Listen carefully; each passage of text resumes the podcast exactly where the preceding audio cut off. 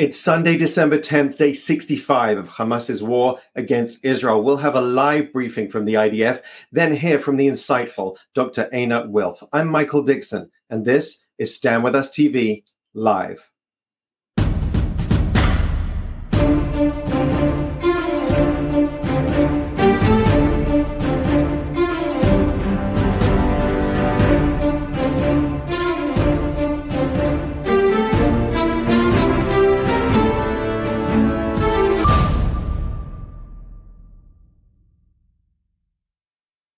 Shalom from here in Israel. Hanukkah Sameach. Happy Hanukkah. We're live from Israel where the Hanukkah miracle took place, the rededication of our holy temple 2,186 years ago in the eternal, historic, ancestral Jewish capital, Jerusalem, that you can see behind me. I hope that despite what's going on, you're able to celebrate because being able to freely commemorate our history and celebrate our holidays and our heritage is what we're fighting for right now.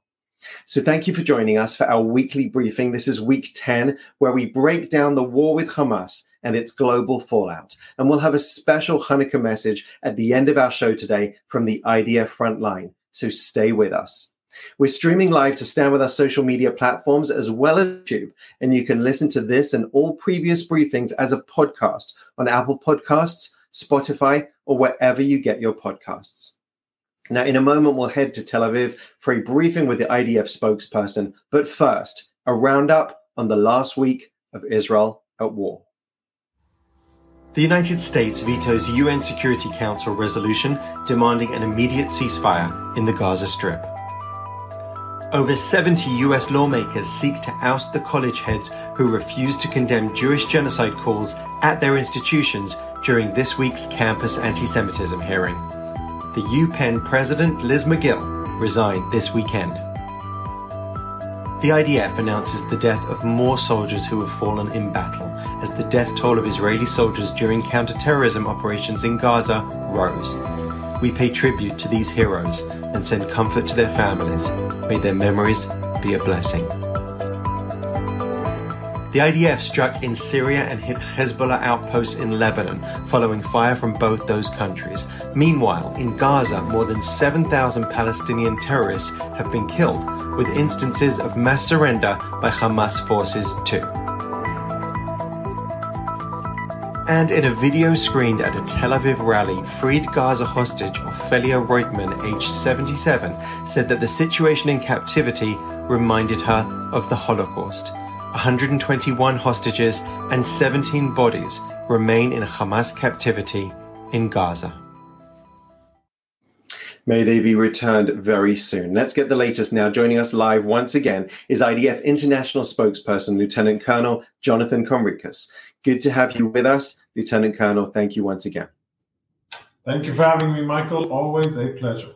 Thank you. And in the UN, we saw this week the United States veto a call for the Security Council to uh, call for a ceasefire. So, explain, please, why a premature ceasefire would be disastrous for the campaign against Hamas. Yeah, it, I mean, it's clear, I think, that it would be disastrous in terms of uh, security, safety for Israelis, uh, for their ability of uh, more than uh, almost 100,000 Israelis to go back to their homes in southern Israel and start the long and difficult process of rebuilding their communities. I don't think that can be done as long as Hamas exists. Uh, even a smaller, weaker Hamas, a, a wounded Hamas, which is currently their uh, situation, even if that is the case, then they will rebuild. And as they have themselves said, the Hamas leaders have said in many different outlets, they're just looking to do October 7th again and again and again. Uh, so this th- this is really obvious, and anybody who has been paying attention to events before October 7th, but definitely after, uh, for them it's very clear that if we let Hamas off the hook, if we let if we uh, stop operations and bring about the ceasefire, that will be that will be serving only the purposes of Hamas. Uh, and that is a very, very dangerous thing to be doing. Uh, and I think it's abso- absolutely reckless to be uh, calling for it. And it really shows a lot of a lack of understanding, I think, for the situation. And what I think is even more important to understand is that even if there is a so called humanitarian ceasefire, Hamas doesn't give a cent about, or anything else for that matter, about Gazan civilians. They only care about jihad. They call themselves a culture of martyrdom. They want their shaheeds, they want their martyrs, and they want to continue their so called armed struggle, their jihad against Israel. So they couldn't care less about uh, the humanitarian situation. And for them, it, this is only a trick. This is only a tool that they use in order to get global attention to pressure Israel. And finally, if there is a ceasefire, then that would mean many more years of violence, bloodshed, suffering, and instability for the entire region. Because if Hamas is not defeated now, that means that there will be fighting in the future. So it's basically paying now for Israel to pay in blood now for more bad things to happen in the future. And I think that would be a horrible, horrible uh, situation for Israeli civilians living close to Gaza. But you know what? Also for people who live in Gaza, because for them to continue to live under the rule, the oppression of this very brutal terrorist organization, Hamas, which, by the way, steals humanitarian supplies from UN offices that are now being brought in to help Palestinians. Hamas has been documented stealing from these warehouses and beating up Gazan civilians. So, if we want a ceasefire, then we understand what it will be used for. All in all, I think not the uh, direction that we should be going. Hamas must be defeated and we will do it while minimizing the effect on civilians. Uh, and in the very short future, that will be a good thing for Israel and also for Palestinians. And let's talk about that effort. We've seen images of Hamas terrorists laying down their weapons, surrendering in large numbers. What's the situation with the tunnels, the fight against Hamas, and particularly in southern Gaza? Yeah, the tunnels, it's absolutely mind blowing. You know, our troops, they discover every day they send video footage back and they discover tunnels, uh, some of them big enough to have elevators, elevator shaft inside the tunnel, uh, like like a industrial uh, tunnel, really. Uh, we've exposed, I, would say, close to a thousand. The official number is still 800, but that's just because we haven't updated it in the last few days. But we've exposed more than 800. We've destroyed more than 500 in northern Gaza. And as our troops advance and as they fight their way through alley and house and neighborhoods where Hamas are embedding themselves in, we discover more and more tunnels. So uh, it's clear, you know, by the way, speaking about humanitarian efforts, it's clear where probably most of the humanitarian aid that was brought into Gaza over the years, uh, where that has ended up. It's ended up underground uh, the cement and the construction material has been turned by Hamas into tunnels, tunnels for warfare and tunnels in order to fight against Israel and to fire rockets at Israeli civilians. Uh, so as the fighting goes on, we're making good progress. Uh, we are uh, pushing Hamas, we're pushing through their lines of defense, which is good. And we are forcing Hamas operatives, the terrorists, out of their hideouts uh, and the soon or the moment that they actually go out of their hiding places and try to attack our forces, we respond quickly and are able to kill quite a lot of them. And, you know, for those who watch IDF video releases, for the first time in quite a while, we see Hamas operatives being killed on the battlefield. Uh, and uh, we see bodies of dead Hamas uh, operatives that uh, engaged Israeli troops and were subsequently successfully killed. And I think that's a very important message to get out. And what we're seeing is early signs of rupture. It's not the end of Hamas quite yet. They still have command and control capabilities, but we're seeing early signs of weakening. And in various compounds around the Gaza Strip, both in the north and in the south, we are seeing Hamas operatives and many that are suspected of being Hamas members surrendering uh, for, towards the IDF with their hands up. Uh, they're being brought in for questioning. Uh, maybe some of the viewers and maybe, some who will be watching this have questions why they're all in their underwear.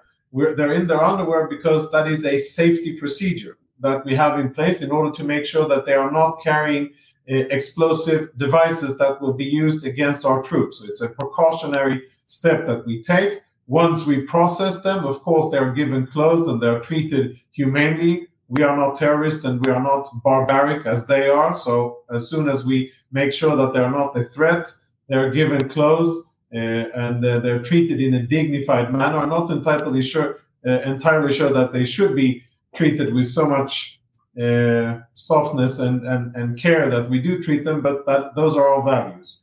Uh, so at the end of the day, progress made, lots of tunnels uncovered, amazing level of effort that Hamas has put into this tunnel is becoming more and more apparent, and uh, early signs of certain Hamas battalions breaking, but we're still far from the end of the fighting. And what can you tell us now about the situation in the north of Israel and the background to IDF strikes on Lebanon and Syria? Yeah, we've been speaking about this for many weeks now, you and I, and uh, it's been, you know, in many people's minds, the kind of the back burner, but something that could become really the main focus of our operations, simply because Hezbollah is the most forbid- formidable enemy that we have in terms of its firepower. This is the organization that the Iranians have spent their most money and weapons and political influence on. So we're talking about a sizable military, bigger than Hamas by orders of magnitude. And what we're seeing over the last days is a significant escalation. Uh, Hezbollah has been escalating, and we have been responding to their aggression against us. And uh, I could say that there's a significant escalation in the level of violence up on our northern border. The Chief of Staff, Lieutenant General uh, Herzi Halevi, was up there today and he had very clear messages. He said to Israeli civilians living up there who are now evacuated from their homes, he told them that they will not be asked to go back to their homes before the situation changes fundamentally on the ground. And he also said that there's a few ways of getting that done. There's the military way of making it happen through force, fire, rockets, tanks, artillery, air force, infantry, etc. And then there's also other options. And of course, Israel never tries to use force and war as the first option. We try to explore diplomacy and other channels. But if we will, we understand that the other venues will not be applicable, then the IDF will have to use a lot of force before our Israeli civilians are asked to return to their homes. Because one thing is very clear we're not going to have a situation where Israeli civilians will be exposed ever again, not in the south, and definitely not along our northern border against Hezbollah. And the notorious Hamas leader Yahya Sinwar, who is known for his sadistic violence both against Palestinians and against Israelis, uh, what do we know about his whereabouts?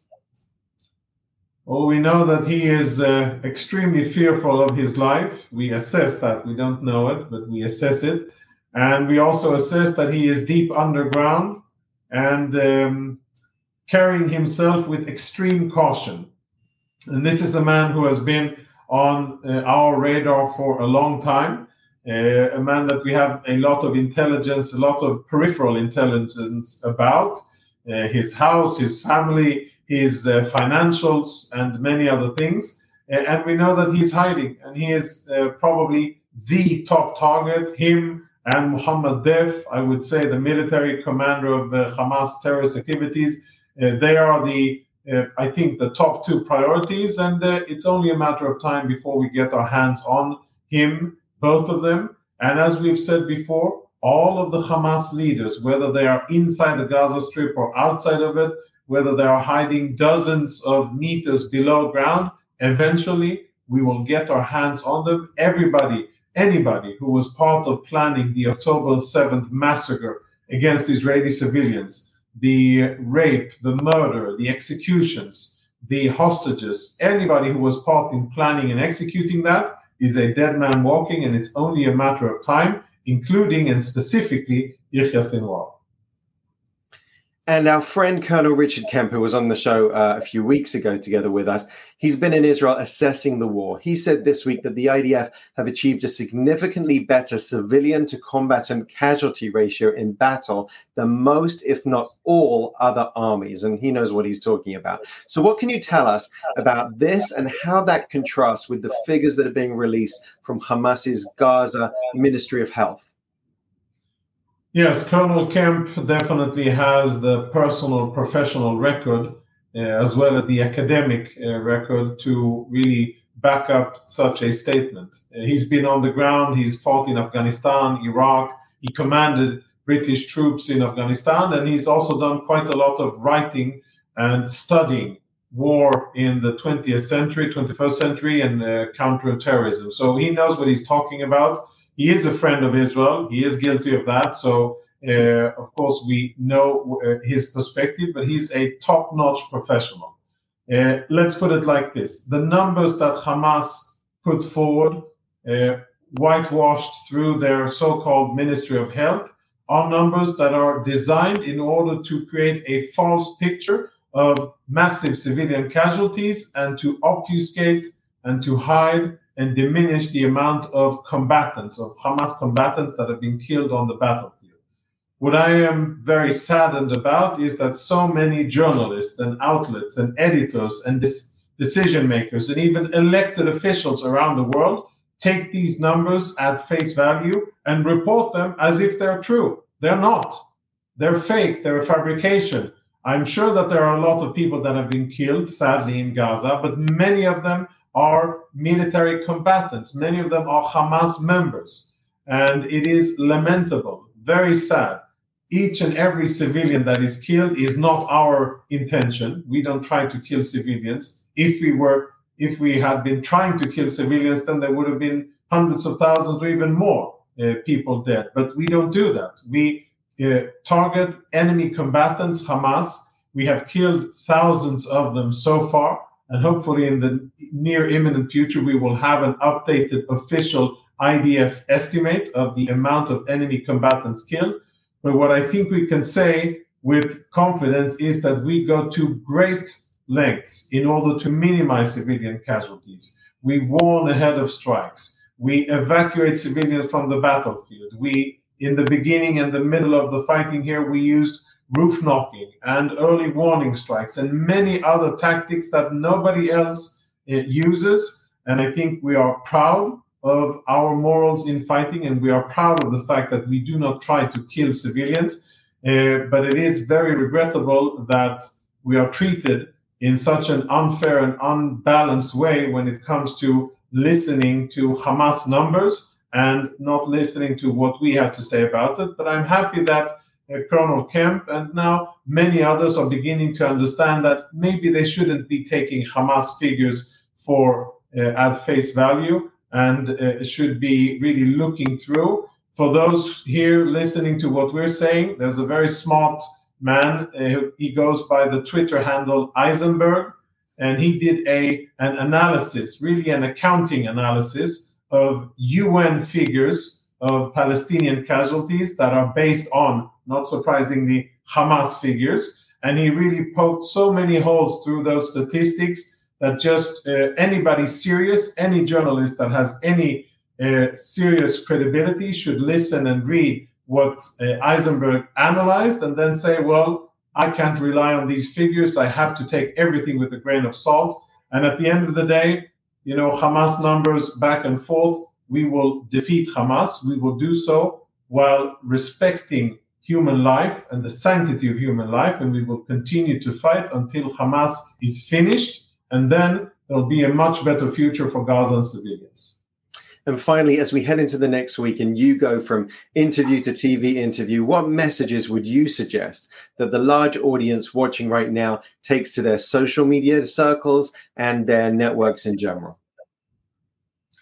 Well, I think you spoke about it in the beginning clip. You know, there are so many people who are uh, working overtime in order to discredit the claims and or not the claims but the testimonials of Israeli survivors uh, who speak about the atrocious crimes, the barbaric crimes that were uh, perpetrated against Israeli men, but specifically women, on the 7th of October.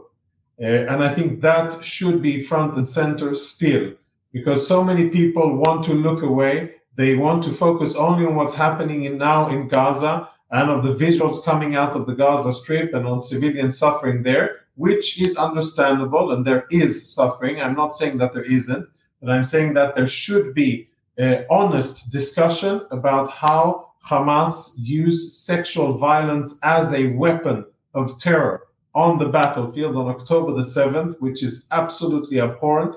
That should be a focus and that should be pushed ahead. And people, elected officials, humanitarian organizations, uh, UN bodies, anybody that claims to care for women and minorities and children should be held accountable for uh, their actions or lack of actions when it comes to speaking up about that. And the second thing, which perhaps I should have started with, is we have to keep our aim on what needs to be accomplished.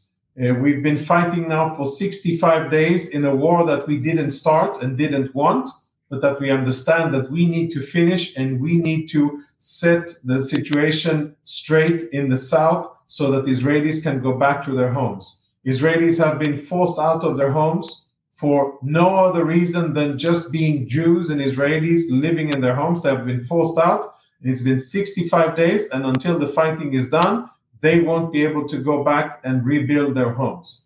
And we have to remember that as many people around the world speak about Palestinians and their plight. That's fine. That's sad for them. What we care most about is what our civilians are enduring and that should be reminded to people around the world who speak about the humanitarian situation and speak about suffering. So important that we're all a voice for the voiceless. Thank you so much, Lieutenant Colonel Conricus, for being with us once again. We appreciate your time very much. Thank you for having me. And if you enjoy our live shows and want to be kept up to speed with all that's happening in Israel, be sure to click on the subscribe button on YouTube. Now, our next guest is a thought leader on Israel, Zionism, and foreign policy, and she's also a former member of the Israeli parliament, as well as the author of the excellent books, The War of Return and We Should All Be Zionists. Joining us live from Tel Aviv, it's my pleasure to welcome Dr. Einat Wilf. Hello, thank you. Thank you for being with us. Now, we've got a lot to discuss, but first, I want to show you a widely seen video from the halls of Congress this week where the presidents of Harvard, MIT, and UPenn were questioned on anti Semitism. Let's take a look. At Penn, does calling for the genocide of Jews violate Penn's rules or code of conduct? Yes or no? If the speech turns into conduct, it can be harassment. Yes. I am asking specifically calling for the genocide of Jews. Does that constitute bullying or harassment? If it is directed and severe or pervasive, it is harassment. So the answer is yes. It is a context dependent decision, Congresswoman. It's a context dependent decision. That's your testimony today. Calling for the genocide of Jews is depending upon the context. That is not bullying or harassment. This is the easiest question to answer yes, Miss Magill. So is your if testimony it, that it, you will not answer yes? If it uh, is, if the yes speech or becomes, no? if the speech becomes conduct, it can be harassment. Yes. Conduct meaning committing the act of genocide. You know what the number one hate crime in America is?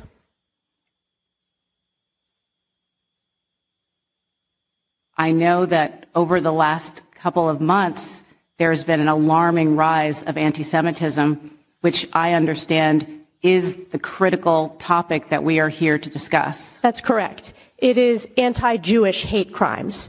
And Harvard ranks the lowest when it comes to protecting Jewish students. Mr. Kornbluth, yes. does M- at MIT, does calling for the genocide of Jews violate MIT's code of conduct or rules regarding bullying and harassment? Yes or no? If targeted at individuals, not making public statements? Yes or no? Calling for the genocide of Jews does not constitute bullying and harassment? I have not heard calling for the genocide for Jews on our campus. But you've heard chants for intifada. I've heard chants which can be anti Semitic depending on the context. I mean, if as academic leaders you're asked, are calls for violent racism allowed on your campus? And your answer is to check your notes, I think you've probably already answered the question. But what did you make of that hearing? And having recently returned from the United States, what do you make of the campus climate today? So, the campus climate is something that many people kind of saw it uh, in really very dramatic uh, terms in the congressional hearing but it's something that has been building for quite some time now. Uh, it's been building as part of a much broader change in the whole academic atmosphere and how people think about free speech and how people think about bullying, harassment, what it means to be safe on campus. We know these ideas have been building for a while. Uh, we have quite a few people who have raised multiple red flags to say that this will not turn out well uh, for Jews. And this is essentially what we saw since October 7th. And uh, that's what we saw in the congressional hearing. A lot of the things that uh, we're now hearing from parents, from prospective students, that they are now looking at universities based on uh, the atmosphere with respect uh, to Jews is something that has been building for a while. The inability of universities to be clear on free speech is also something that we've been building for a while. Because you can imagine an alternative universe where universities, for example, uh, for years are now known as bastions of free speech and even the most horrific kind. In this case, the university administrators would have had an easy time and they would say, all free speech is protected, even horrific free speech, end of story. The problem is, of course, is that they've spent the last few years uh, very much restricting free speech on account of bullying, safety, harassment, all of the things that have been raised in the congressional hearing. And then suddenly, when it comes to Jews, to Zionism, to Israel, then suddenly all these universities become deeply concerned with free speech. And I think above all, it is the hypocrisy that people found galling. And so, from campus to the Security Council, we've seen increased calls for a ceasefire. Uh, what's your reaction to those calls? And if not a ceasefire, then what? So, pretty much from the early days, I've been saying that anyone uh, who calls for a ceasefire is not serious unless they're actually detailing what is required for a ceasefire to be effective and successful. And that is, of course, first and foremost, the release of all hostages, uh, the disarmament of Hamas and exposure of all tunnels, the handing over of the planners and perpetrators of October 7th uh, to justice and a public commitment to move away from, from, the river to the sea ideology, which is the ground reason of why October 7th even happened.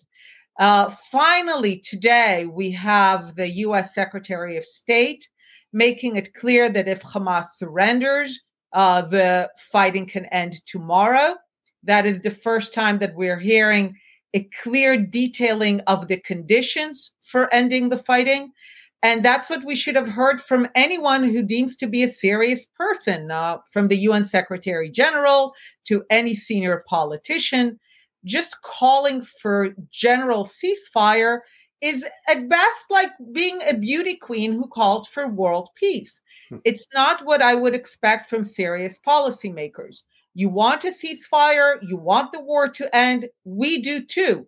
But be, be very clear on what are the conditions that would end the war and bring a ceasefire. And many people are insisting that Israel has that those conditions, you know, a clear plan for the day after. But the day after for Palestinian leadership may look very different from the day after, according to Israelis. And that's something that you've studied also in your book about Palestinian demands for the right to return. So, talk us through how what Palestinian conceptions of what the day after might look like and why those would not be acceptable for peace. The Palestinian conception of the day before, the day today, and the day after are have always been the same uh, for the last century. I mean, to their credit, they've been consistent. Uh, the idea that the Jews cannot have a sovereign state anywhere in the land, in any borders, in any territory. That has been their number one priority. every decision, every action that they have taken uh, throughout the last century, from the 1920s into the 2020s, has been guided by that idea. This is the reason that Gaza is in the situation that it is, because Gaza has been viewed by its inhabitants not as an opportunity to demonstrate what a sovereign Palestinian state uh, could be like as a prosperous, successful state, but rather as literally a launch pad from which to liberate Palestine from the river to the sea. About three quarters of the people who live in Gaza view themselves, despite having been born in Gaza uh, and always living in Gaza, actually as the refugees from Palestine as far as they're considered, Gaza is not sufficiently Palestine. It's only the Palestine from the river to the sea, the one that will erase and displace Israel.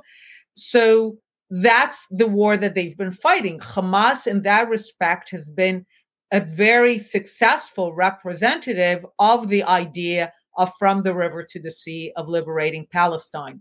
So if we are to ever have a different day after, and this is what I emphasize should be Israel's and should be actually the world community's conditions for future peace, because that has been the reason we didn't have peace for the last century, is that Palestinians should finally become a people who are focused on building a state for themselves rather than destroying what the Jews have built. Once that becomes the Palestinian priority, everything else falls into place. And I wanted to ask you why, in your view, have so many people, and particularly on the left, been so willing around the world to accept at face value some of the most heinous lies that are told about Israel or some of the misinformation that's come out during this war effort? And I'm minded of when uh, the Al Ahli bo- uh, hospital bombing took place uh, we saw, you know, within seconds, it was obviously Israel, and and uh, uh, conclusions were jumped to. And yet, when the facts came out, even once those facts came out, there wasn't always a willingness to accept those as facts. So, what do you put that down to? So, the broader background is one that, again, we've seen built over decades. Uh, it's one that I've come to call the placard strategy because you see it on placards in anti Israel demonstrations. The placards are structured as Israel or Zionism, or sometimes just the Star of David, and then an equation sign. And then the other side of the equation basically has a litany of evils, uh, right? Zionism, Israel equals uh, racism and uh, colonialism and apartheid. And then it escalates into genocide and Nazism. And uh, of course, you have uh, white supremacy, uh, that is an American flavor of the placard strategy. And the placard strategy is not just in demonstrations, it's on social media and general media and the United Nations. Zionism is racism, apartheid. So this has been a process that has been decades in the making that essentially equated Israel and Zionism and the Star of David with the world's evils. And as a result, once you have that mental foundation uh, that you believe that Israel and Zionism are the basically evil incarnate, then anything you hear that fits to the idea that they are evil will be immediately accepted. In general, uh, adults are not different from children. We like uh, to have our stories told and retold and retold. So things that confirm the stories we want to believe in are the ones that we will believe. And for example, the story of uh, the bombing in the hospital was one that was especially uh, necessary because if you noticed, for it was, I think, on the 11th day of the fighting.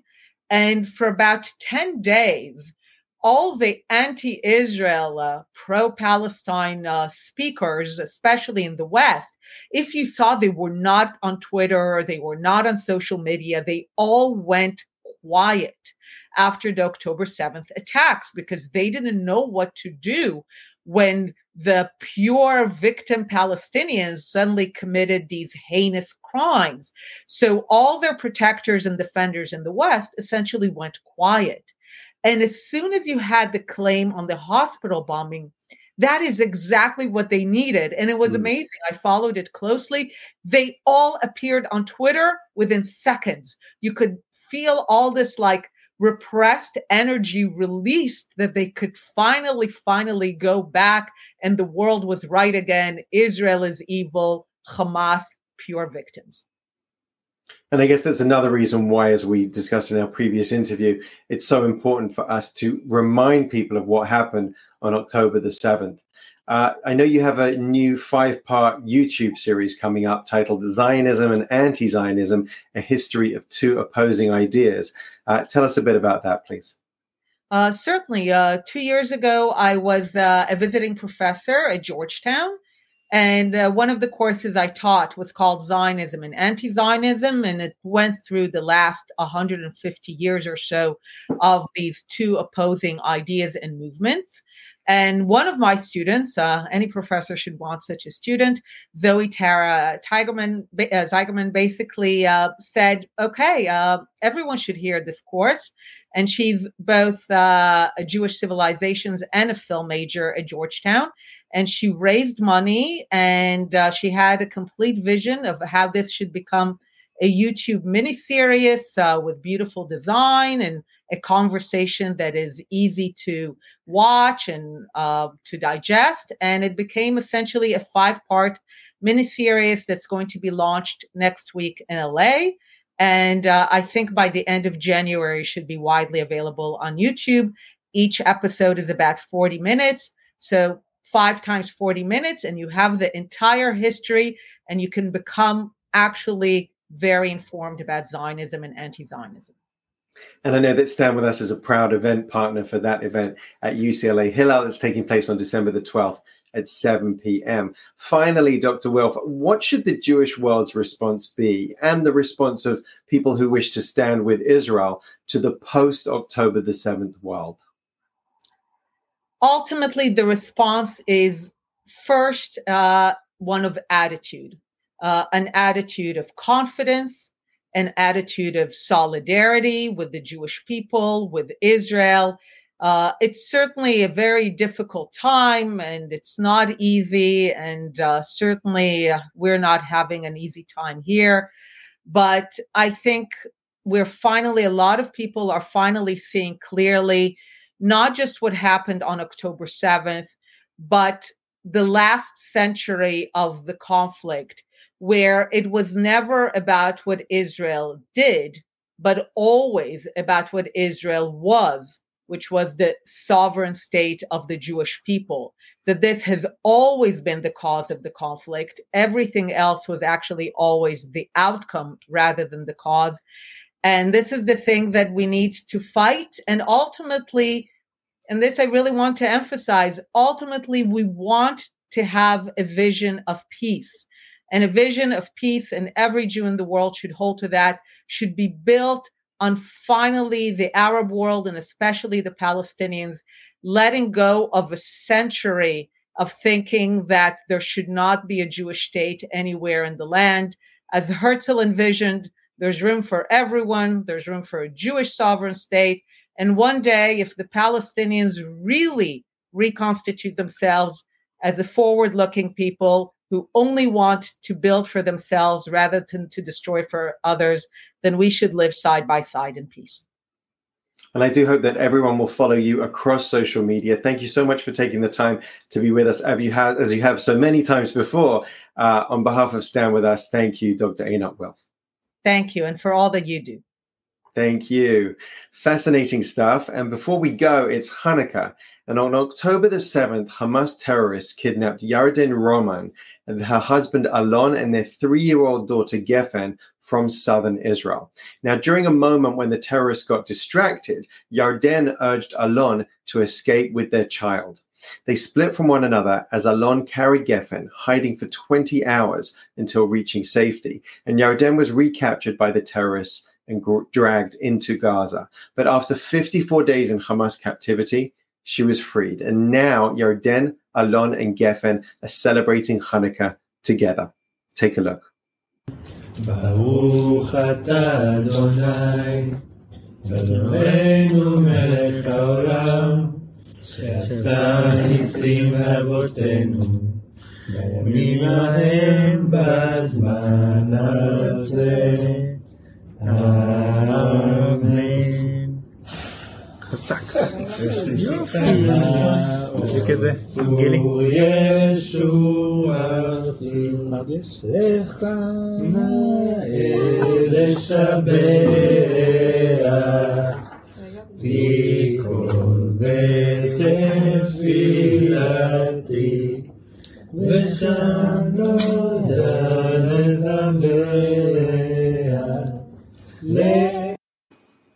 Light will always drive out darkness.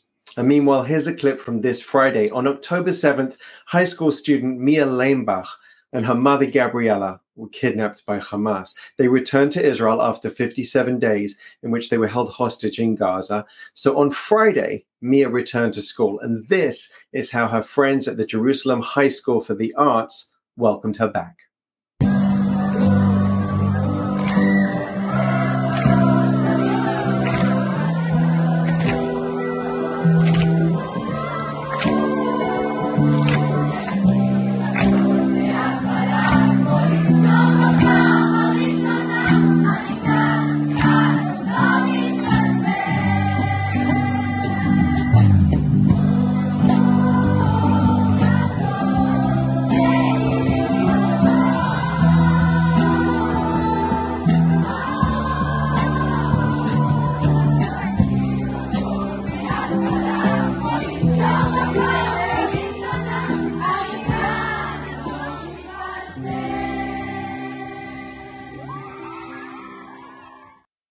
Beautiful.